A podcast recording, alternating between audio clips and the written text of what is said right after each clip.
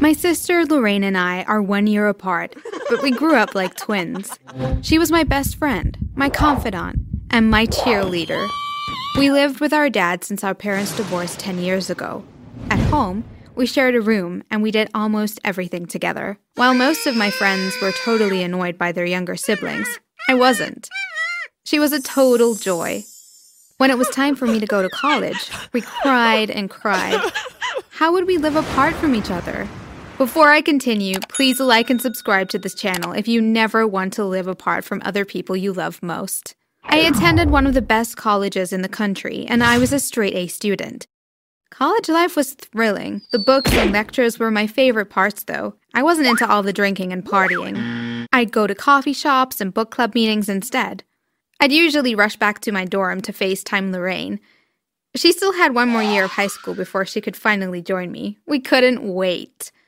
One night she called me and she sounded very confused. Lisa, haven't you ever found it strange that mom and dad don't seem to hate each other, yet they've been divorced all this time? She asked. What made you think about this all of a sudden? I replied. Well, I remember us all being a big, happy family, and then suddenly it all came to an end and they separated with no warning. Just like that. Haven't you ever found it strange that there were no signs or anything? They broke up so suddenly, she said, and went quiet for a while. Do you think we could get them to fall in love again? She continued. No, Lorraine, I think it's a very bad idea. Please think about something else. We're happy with Dad and we see Mom often enough. I don't think they should get back together, I replied. But they've never even dated anyone after they broke up. Dad never had a girlfriend, Mom never had a boyfriend. How come they're divorced but they still refuse to move on, she whined. I don't know, but I don't think we should interfere, I replied. The truth was, I had been hiding a deep, dark secret from her since we were children.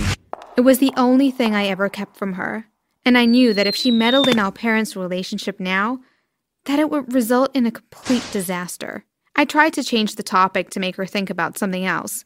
The Christmas vacation was coming soon, so we began thinking of all the cool stuff we'd do when I came back home. When I finally returned for the holidays, my dad picked me up from the airport. My mom and sister were waiting for me at home. They threw me a small welcome back celebration, and everyone was so cheerful.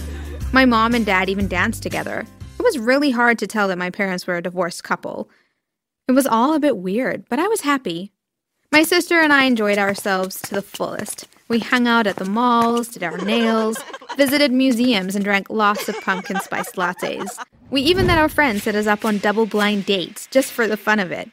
After we'd eaten, we'd pretend to go to the bathroom and just disappear, leaving the guys in despair, waiting for us to come back. On Christmas Eve, my parents decided to take us out to dinner in a fancy Italian restaurant. This was actually a family tradition. We'd go out, eat until we had no more space in our stomachs, and then return home to open presents. We'd always do this together, regardless of the fact that our parents were divorced. Lorraine and I wore matching dresses. Our mom and dad also looked fabulous. When we arrived at the restaurant, we were taken to our seats, and my dad got started on his Christmas Eve dad jokes. He really thought he was funny. But then again, all dads do. Hey ladies, listen to this cool joke I found on the internet. What's an astronaut's favorite part of the computer? he said. I don't know, Dad. Please enlighten us, Lorraine replied while rolling her eyes.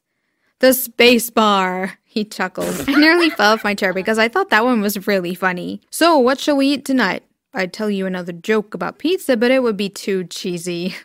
hey, Lisa, you're old enough to drink alcohol now, aren't you? Do you want some champagne? My father joked. Sure, but Lorraine can't have any, I laughed. So, tell us more about life at college, my mom interrupted.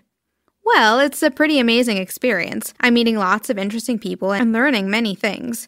The only sad part is that Lorraine isn't there, I replied. Well, if she studies hard enough, she'll be able to join you soon, she said. Everyone was in such a jolly mood that night. So I suppose this is why Lorraine decided that it was the best time to ruin it all. Mom? Dad? Why did you get a divorce? She asked suddenly. Immediately, I had a flashback to 10 years ago. I was upstairs playing with my dollhouse when Lorraine was at a piano lesson. I heard a noise outside, so I looked through my window and saw the mailman leaving. I loved getting mail. Collecting and organizing the letters at home was my favorite chore. I quickly ran to the mailbox and collected the letters. When I got inside, I sorted through them. Most of them were bills and spam, but one caught my eye straight away. It was a black envelope with no address and no name. As I was naturally inquisitive, I opened it and read Dear Mrs. Miller, this letter concerns experiment 882B, also known as Lorraine Miller. We would like you to come to our laboratory as soon as possible, as we would like to conduct some more tests on the subject. Please remember that you have signed a legally binding contract and that violation of this contract will result in numerous negative repercussions. I was confused because some of these words were too big for me to understand at that age. I just knew that it concerned my sister, an experiment, and a laboratory. As I sat there in confusion, my mother walked through the door. What's wrong, sweetie? she said. I just read a strange letter about you and rain. Can you explain it to me? I asked. She glanced at the envelopes, and when she spotted the black one, she gasped. That is odd. They don't normally send letters through regular mail. Let me see that, she said. Who? Who are you talking about, Mom? I was even more confused. I guess I'll have to tell you everything, she sighed. Lorraine is your half sister. What I mean is that you don't have the same father, she continued. I gasped. What? Yes, but that's only a little part of the problem. When you were born, your dad and I weren't in a good place. What I mean is that we didn't have much money. Some days we had nothing to eat. It was hard for him to find a job, and he had just left college. And well, you know, I dropped out of high school. We just had you, and we wanted to give you the best life possible, but it was almost impossible. One day, as I sat crying in the train station with you wrapped in an old blanket, I was approached by a scientist. He asked me if I would be interested in carrying an experimental baby. I would be paid millions for this experiment, but I'd have to do as they said even if it meant conducting tests on the baby after she was born, she explained. Is Lorraine an experiment? I asked, shocked. Yes. I went to the laboratory that same day. I received $500,000 as a down payment. I became pregnant later and had the baby. Every few months, I'd continue to receive checks in the mail. Your father was often curious where we got all the money, but I'd just tell him I was promoted or that I won some of it. He was never a man to ask too many questions, she said. You can't be serious, shouted my dad. He had been standing behind us that whole time and heard everything. Lorraine isn't my daughter. She's eight years old. How could you have kept such a secret from me for eight whole years? He said angrily. Honey, I'm sorry. I'm so sorry. I didn't mean for you to hear that. This experiment pays the bills and helps us to live comfortably. I think that you should thank me. It's not like I cheated on you or anything. Can't we just forget that you heard about this? I don't want Lorraine to know either. My mom pleaded. No, I'm leaving you. I'm filing for a divorce as soon as I can. There is no way I can be with a person who has been so dishonest with me. You're supposed to be my wife, my best friend, my dad said, wiping the tears from his face as he left the room. As a nine year old, this entire revelation was devastating. My mom asked me to keep this all a secret, she said she'd deposit a few thousand dollars into my account every day from then, and this would ensure that I'd be comfortable for the rest of my life. All she wanted in return was for me to never tell Lorraine the truth. Although I was young, I was mature enough to understand money. I also believed that my sister would be heartbroken if she knew the truth. So I kept this all to myself. However, all the truth was about to be revealed at our Christmas Eve dinner. Apparently, my dad couldn't hold in the secret any longer. The whole mood of the table turned into a serious one. Lorraine, I'm not your real father. Your mother kept this secret from me for eight years. This is why I chose to divorce her. She is dishonest, he said. What do you mean? Did mom cheat? She asked while looking extremely baffled. My mom then told her the truth from the beginning to end. There weren't enough napkins to wipe away all of Lorraine's tears. But wait, there's more, my mom said. What? We all said at the same time. When Lorraine turns 18, I have to turn her into the lab. Even if she tries to run away, they will find her.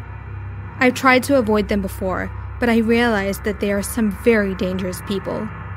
According to the contract I signed, Lorraine isn't mine. She doesn't even belong to herself. I suppose you can say she belongs to science. She said emotionlessly, almost as if she didn't care. Why did you keep this part from me? I asked. Wait, you knew about all of this? And Dad too? said Lorraine. I kept it all a secret to protect you, I said. Aren't you going to tell her that I also paid you tons of money to be quiet? My mom added angrily. You were paid to lie to me? screamed Lorraine. Suddenly, she got off her chair and ran outside. I ran after her, filled with guilt, shame, and remorse. I grabbed onto her arm just before she ran into the traffic. Lorraine, please stop. I'm sorry, I pleaded. Please just let me go, she replied.